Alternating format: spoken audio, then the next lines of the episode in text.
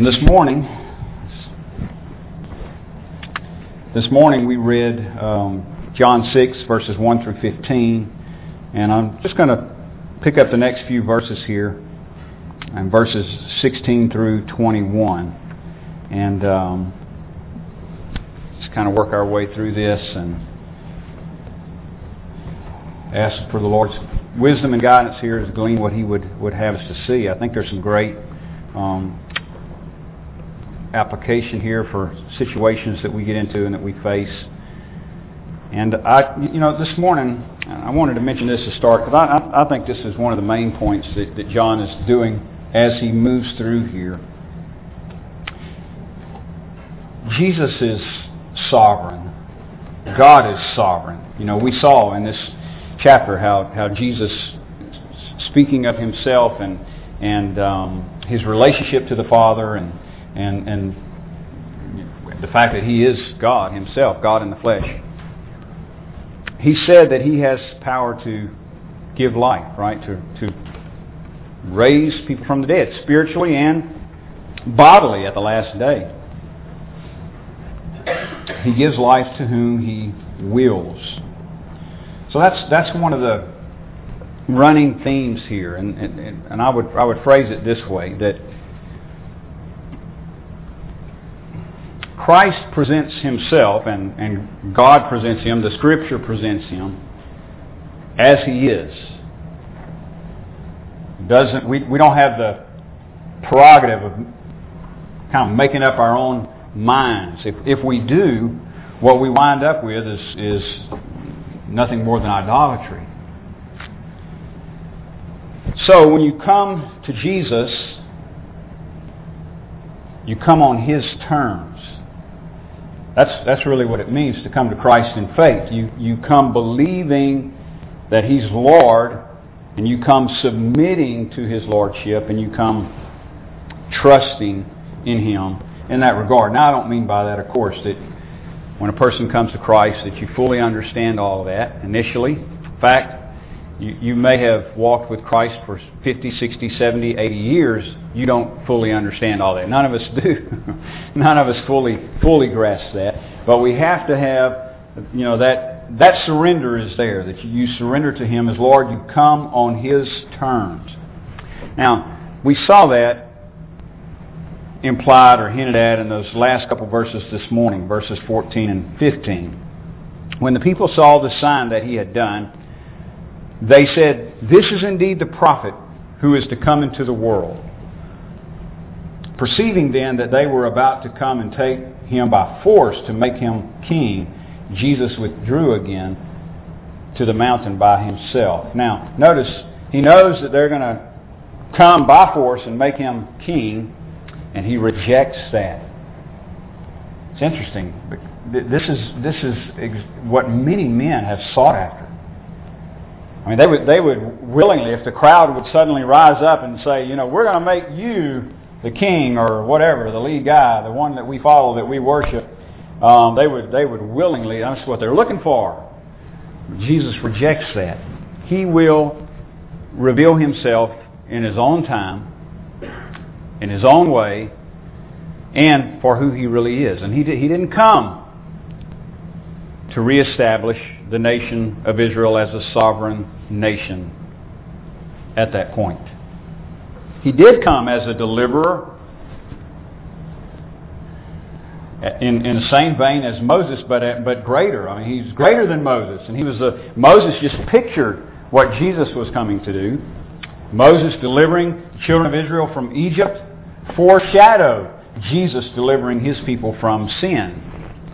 Spiritual deliverance, deliverance from death. The death of being dead in trespasses and sins and being raised to newness of life. Again, remember earlier in the chapter, he says, Many, the time is now that many hear my voice. The dead, that is, hear my voice and, and they're raised. It's a spiritual resurrection. So Jesus rejects the idea of being made king on their terms. Just like he did with Satan when he was tempted in the wilderness. He's going to do it on His terms and His way. So we, we see that play out little by little all the way through the gospel.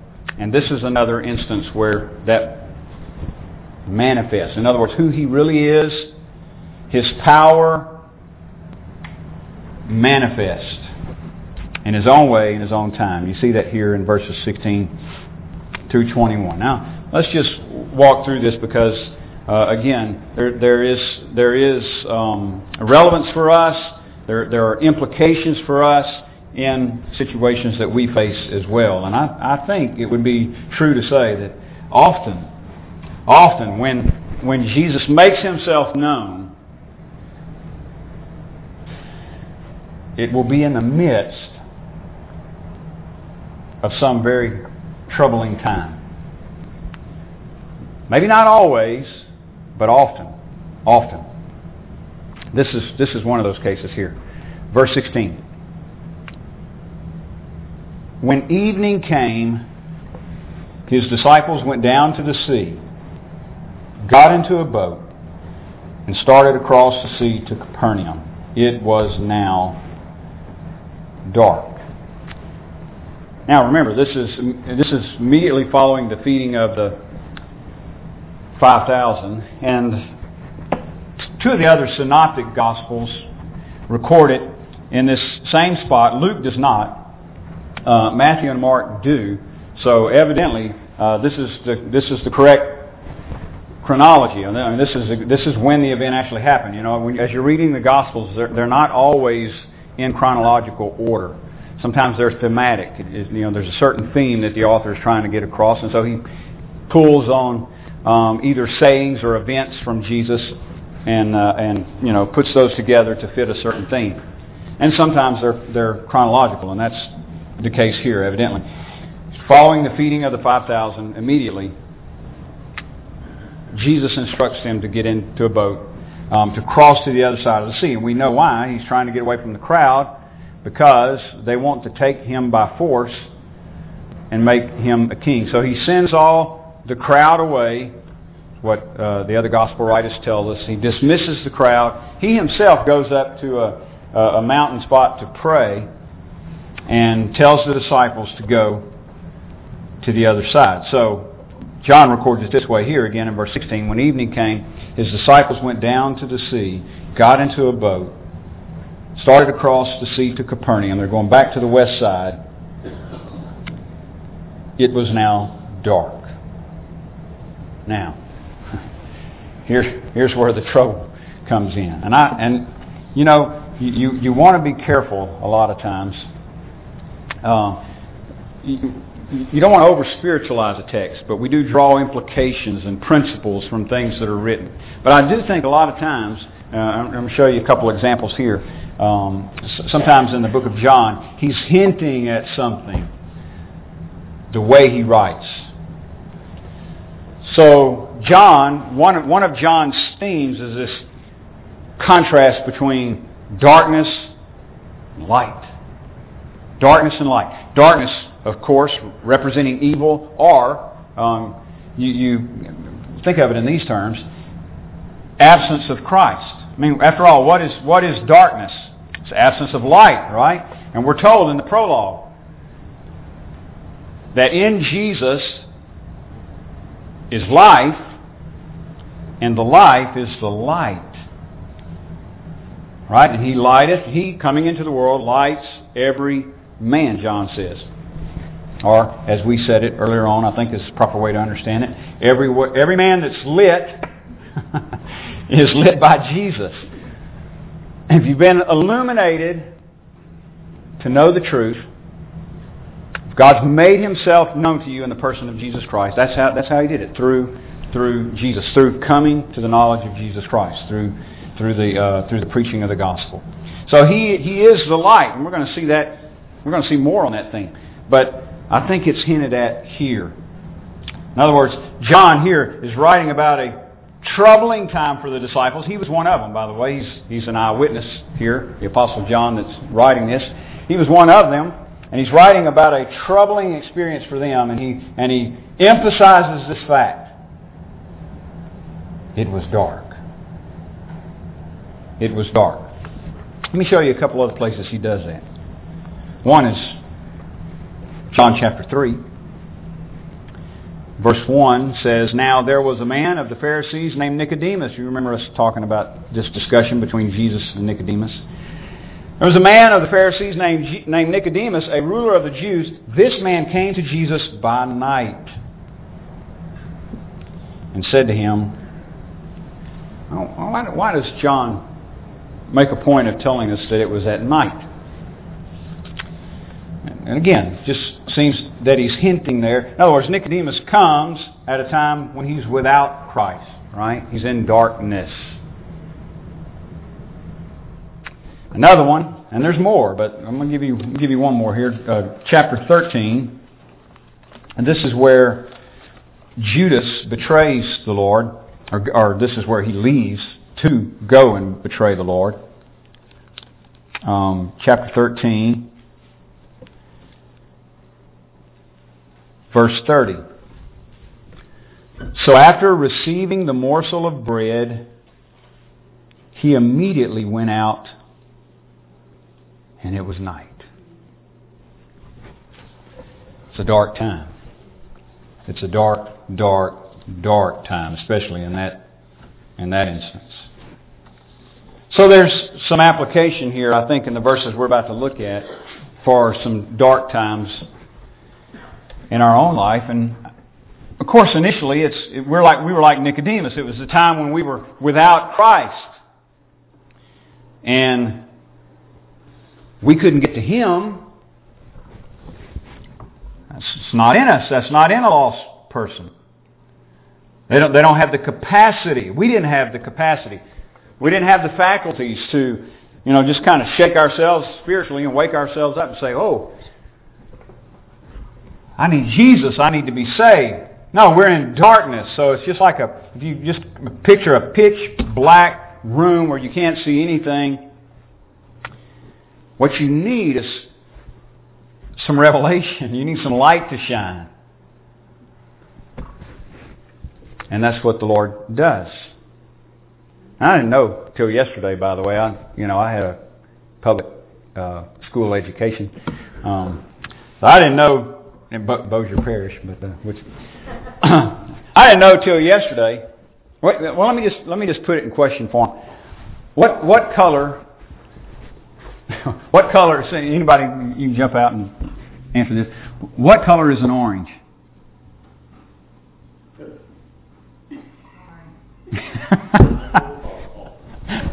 orange. All right. See, I thought that was a quick uh, trick question. What color is an orange in the dark?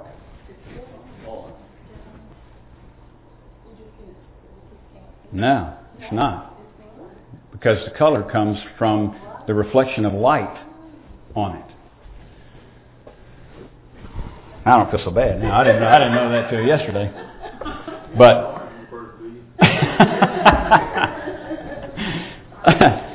it's, it's got it's got to have the light shine on it. I checked it out. No. I couldn't see. I you know I couldn't see a lot, but I checked it. No.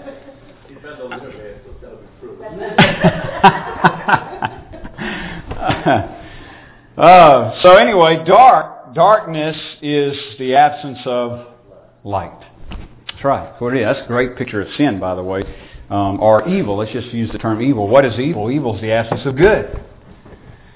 Take, take all the good away, you've got evil. And there, there you have a, a picture of hell. Because a, a person is removed from God, the presence of God. So there's, there's no good whatsoever for that person. There's no experience of it. There's no sight of it. Evil is the absence of good.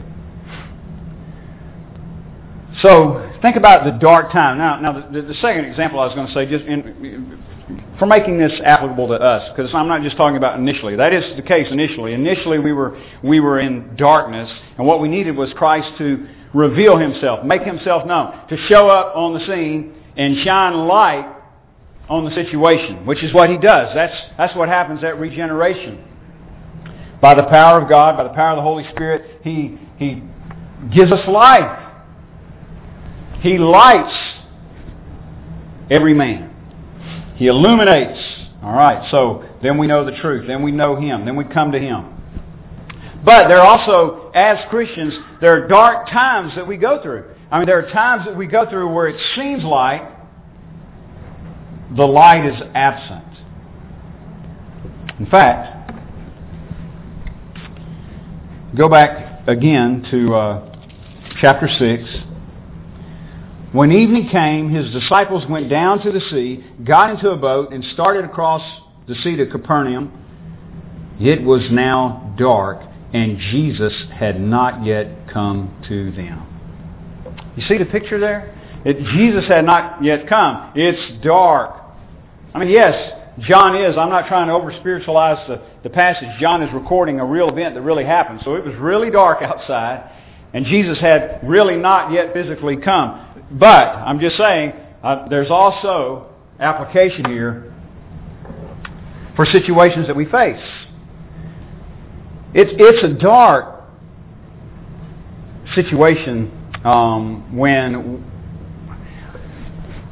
when, we, when we don't have the cognizance of the light, when we don't have the awareness of the presence of Christ. When, let's just say it this way, the way John says it, when He's not yet come. In other words, maybe there are times, right, when, when God allows us to go through things for His purpose, to get to an end that He's achieving. And so the manifestation that is coming, we're going to see in a moment, has not yet come yet. So, so you're in a situation and it feels dark. And it gets worse. Verse 18. The sea became rough because a strong wind was blowing. So now you've got a real turbulent situation. And if there's if there's one thing worse than being in the dark, it's to be in the dark and then you know just experience turbulence. In other words, now you're not only not only can you not see, but also you don't have any stability. The wind, the sea becomes rough and it's tossing the boat around and the wind is really blowing. You know, that can be a really, wind is a powerful force. It can be a really frightening thing.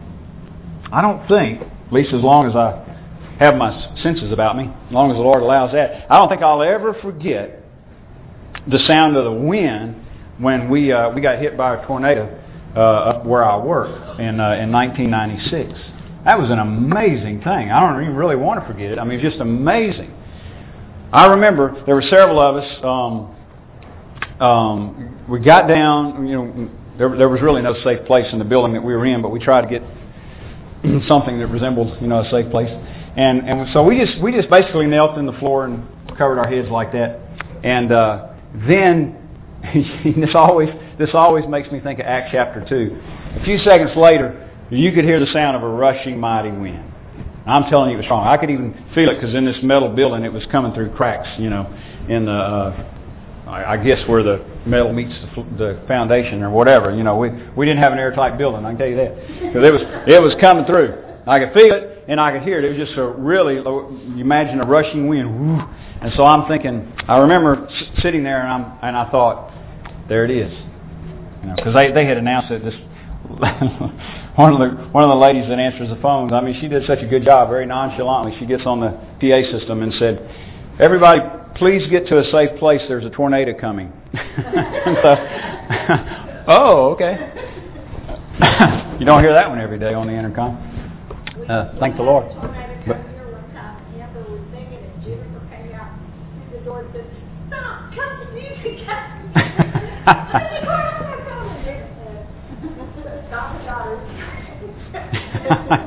That's when everybody goes in panic mode. You know, you just lose your lose your sensibilities there for a few minutes.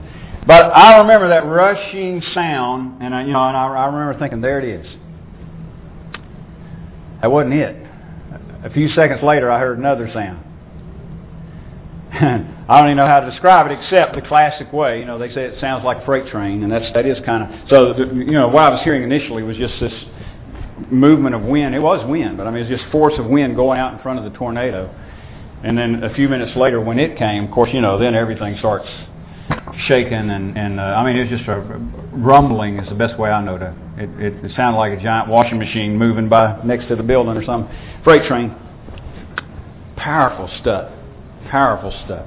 So not only is it dark, but you know, all, all st- sense of stability. I mean, we so often, I know that there's a little bit of, of a delusion here, but so often we we think we're secure, don't we? I mean, we're just, when we're just clicking along and the sun's shining and the, and the, the sea is calm, we've got a lot of times what amounts to a false sense of, of security, but but we feel secure. You know, the ground's stable, and uh, I've never been in an earthquake. I've always thought that must be a really really bad feeling. You know, that's pretty much the one thing you always feel like you can count on. you know, you get on a ride at the fair that scares you half to death, and at least when it's over, you can get off and hug the ground, you know, get down. The ground is stable, you know. But in an earthquake, you don't have that. Bad, terrible, terrible thing. So it's dark, and the sea is tossing the boat, and the wind is blowing. and it's dark and Jesus hasn't come yet.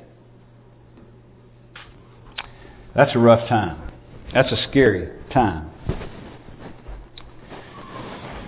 and even in the dark, a lot of times, you know, we, we, we really fail to realize our own frailty and the need for the Savior. And then John goes on and says, um, verse 19, when they had rowed about three or four miles, they saw Jesus walking on the sea. When they had rowed about three or four miles. So here's the deal. And this, this uh, is really interesting to me as well. Um, you go back and you read Matthew, you read, you read the account in Matthew 14 and Mark 6 and Luke, and you find out, Luke 9 I believe it is, and you find out that Jesus told them to get in the boat. John leaves out that detail here, but again, like I say, you read the accounts in the, in the synoptics. Jesus told them to get into the boat and go to the other side. Now, they're toiling, one of the writers records it, toiling and rowing, and they're rowing against the waves and the wind. They're working hard to do what Jesus said do.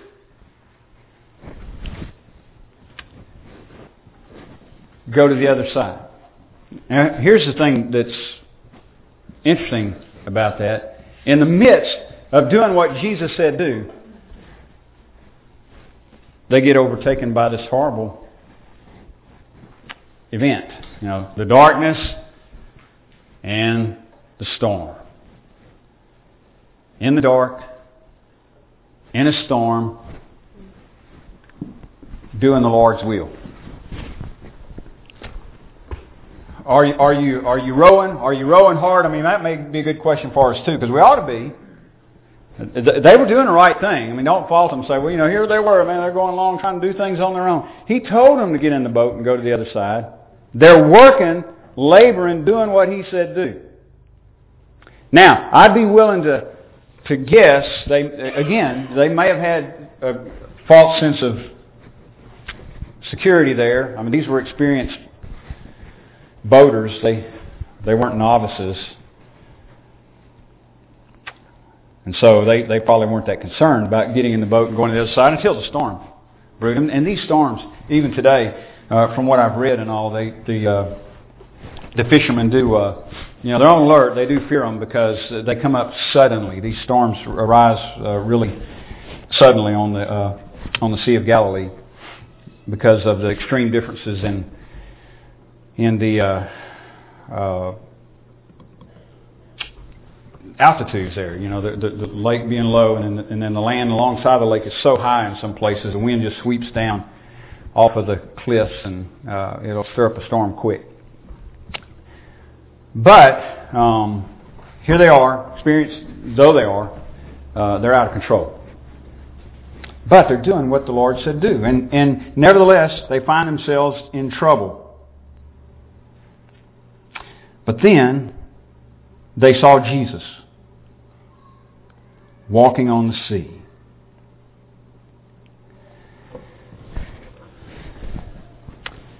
Listen, Jesus was tempted in all points, as we are. I mean, there are, there are, a lot of times we have to we have to be we have to be real um, diligent, you know, careful in drawing the right parallels. Jesus understands. He truly does. I mean, I don't care what temptation we face, what hardship we deal with. He understands. He's tempted in all points, like as we are. At the same time, He's not affected by situations the same way we are. So the, the very storm that has them in turmoil, the, the water that's, you know, waves that are crashing and all that has them in turmoil, he's, well, he's walking on it. Like he's taking the evening stroll. In fact, he would have passed them by. He wasn't concerned for his own safety. He wasn't concerned for their safety. That may sound a little bit harsh. He wasn't concerned for their safety? No. you know why? because he's in control. It's not because he didn't care about them. It's because he's in control. But he comes walking on the sea. So the, storms that we go through, as bad as they are, he's, he's over and above them. And he's not affected by them. He's not touched by them in the same sense that we are. And by that, what I mean is, I don't mean that he doesn't he doesn't have compassion, or and I don't mean that he doesn't um, empathize. What I mean is, they don't overcome him. He's always on top of it. He's always in control. So he's walking on the sea that is tossing them violently. And coming near the boat. And they were frightened. That's interesting, isn't it? They were frightened. They were afraid. Terrified. One account says they thought he was a spirit.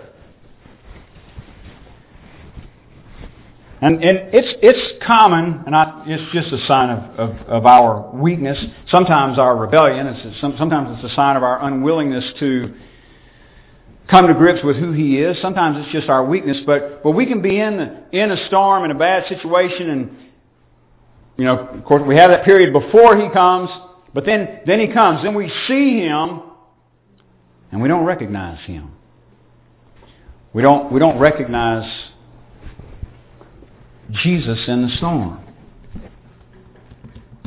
I was listening to a, a brother today, and he was he was giving some encouraging words um,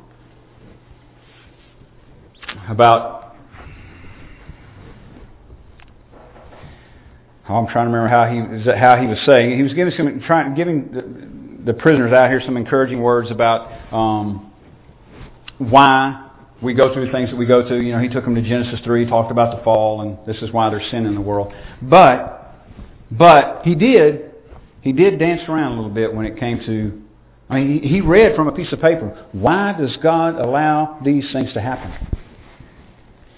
And when he answered those questions. He had two or three questions like that. When he answered them, he he did some footwork.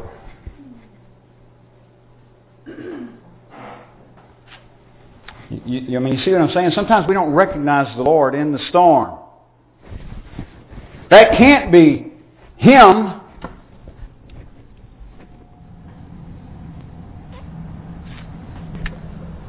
And surely, surely either Jesus doesn't do well at telling the weather, or they misunderstood his command.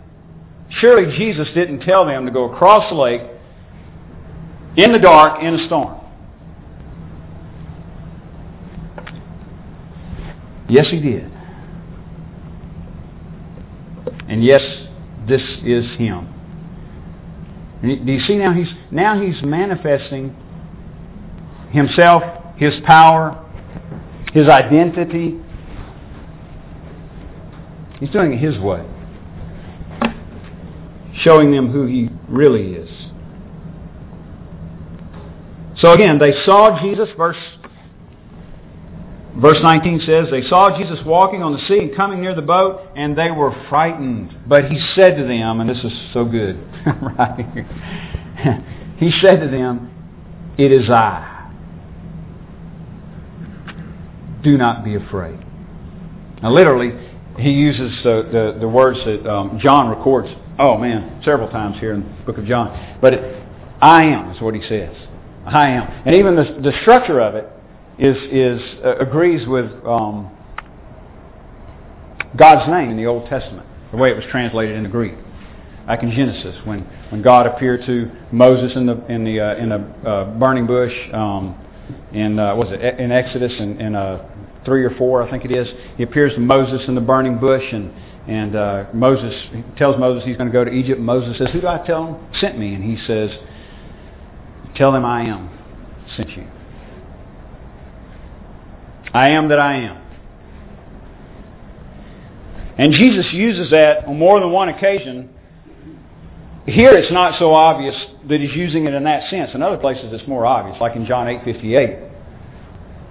When he, when he says, Abraham rejoiced to see my day, and the Jews say, wait a minute, you're not even 50 years old. You've seen Abraham? And Jesus comes back and says, before Abraham was, I am. And he uses the very same phrase, two words, two words, two words that mean the same thing in the Greek. Both of them mean I am. You put them together, you've got strong emphasis. One is the word ego, it's where we get our, our word ego.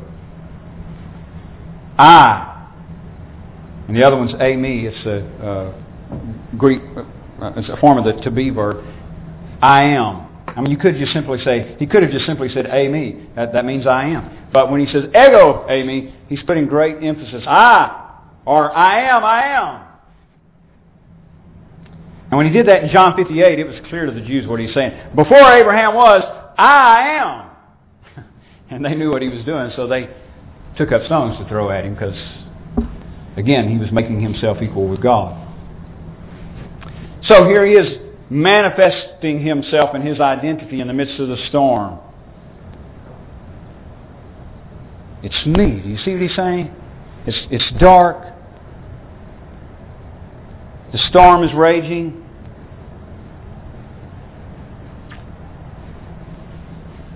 And Jesus is saying, It's me.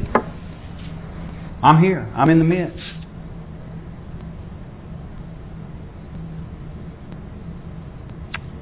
You're doing exactly what I told you to do. You're exactly where you're supposed to be. You see what he's saying? Don't, don't be afraid. Don't be afraid. He's in just as much control in the midst of this storm as he is when they're reclining on a hillside or something, or sitting on the beach, or, you know, floating around in a boat on a calm day. He's just as much in charge here as he is there. One of my favorite quotes from Stonewall Jackson, the Civil War general, you know, he would go out. He would go out into the battle, riding high, sitting high on his horse. I mean, you know, just upright. Bullets whizzing around everywhere and cannonballs. And one soldier asked him after a battle, "How do you do that?" and he said, "Son, my faith teaches me that I'm as safe on the battlefield as I am in my own bed."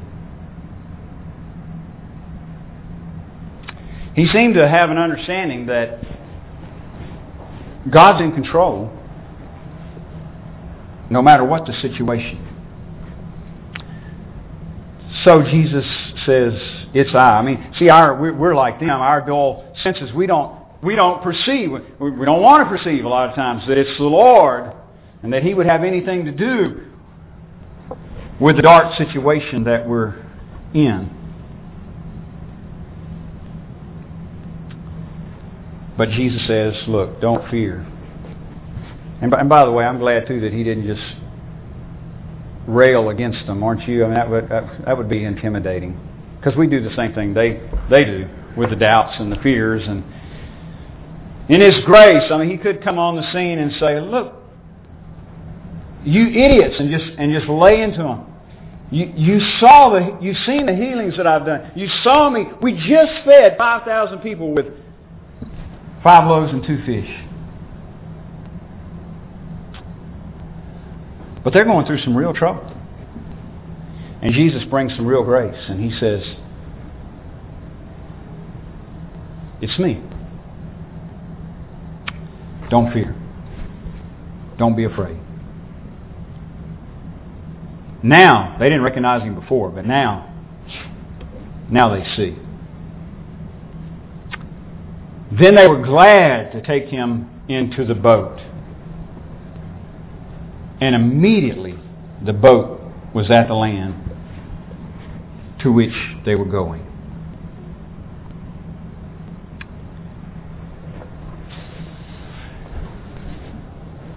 Jesus got them safely where he told them to go. Now you might be like me and think, I like to have a little less trouble on the way. I'm, I'm glad we get there safe in the end, but how about a little softer ride? I just I just finished reading a 400 page book about the history of missions, and uh, I'm telling you, some of the things that God's people have gone through and still go through today. Just amazing. But you know what it shows? That God's grace is amazing. That it's sufficient, like he told Paul. Paul Paul said, I got a a messenger of Satan. Imagine that. Messenger of Satan sent to buffet me. I mean, if that if he meant that literally, what he's saying, there's been a demon assigned to me that troubles me everywhere I go. So so Paul said, I asked the Lord three times to take it away. And the answer came back. My grace is sufficient for you.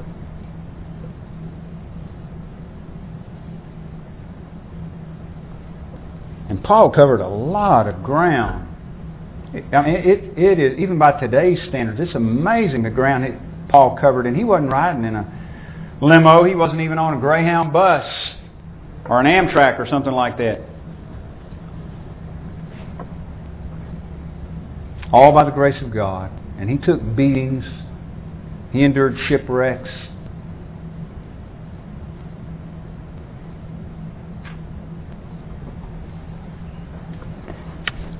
And he said, I'd like a little easier ride. And essentially the Lord said, It's me. Don't fear. Don't be afraid. My grace, my grace is sufficient. My, my power is, is, is best shown when you're the weakest. These are some experienced fishermen, but they couldn't fight that storm. It was too much for them. But when Jesus comes on the scene, he does two things.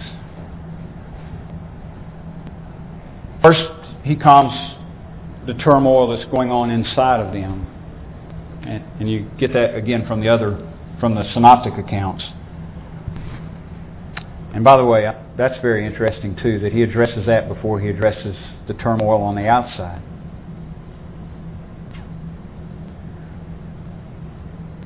I think that's the whole purpose in it. That's where he was. That's where he was taking them before he's taking them to the other shore, the other side of the lake. First priority was getting them to a point of greater trust in him. So he calms the turmoil inside, and then he speaks to the situation. Peace. Be still. And he commands the storm to stop. You think that didn't get their attention? He reveals himself in his own way, in his own time, and to whom he pleases. He could have taken all of that. Was a crowd, probably fifteen or twenty thousand people. He could have taken them up on that deal. You know, been the king. But he was far more of a king than they even imagined.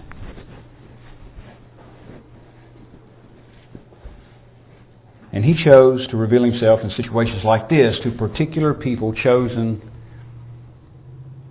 and show them his true identity. One who can speak and even stop the wind and the waves. And they said, What manner of man is this? They were starting to get a handle, a little bit of a handle on who he was.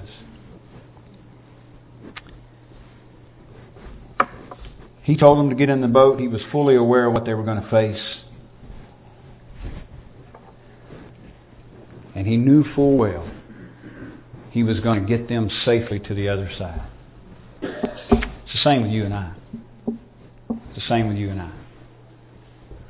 He who began a good work in us will complete it to the day of Jesus Christ. Let's pray. Father, we do thank you for your grace, your grace in caring for us, your grace in providing for us, your grace, Lord, in guiding us every step of the way, even when we don't know, we don't have a clue that we're being guided sometimes. We step out, we have intentions of doing this or that, not even understanding that every step is ordered by you. But Lord, we thank you. We thank you that you are sovereign. We thank you that you love us. We thank you that you're with us every moment. We don't always perceive it. We're not always aware. But you're here. In the midst of the sunshine, in the midst of the storms. And Lord, we thank you for your keeping grace that ensures that we persevere to the end.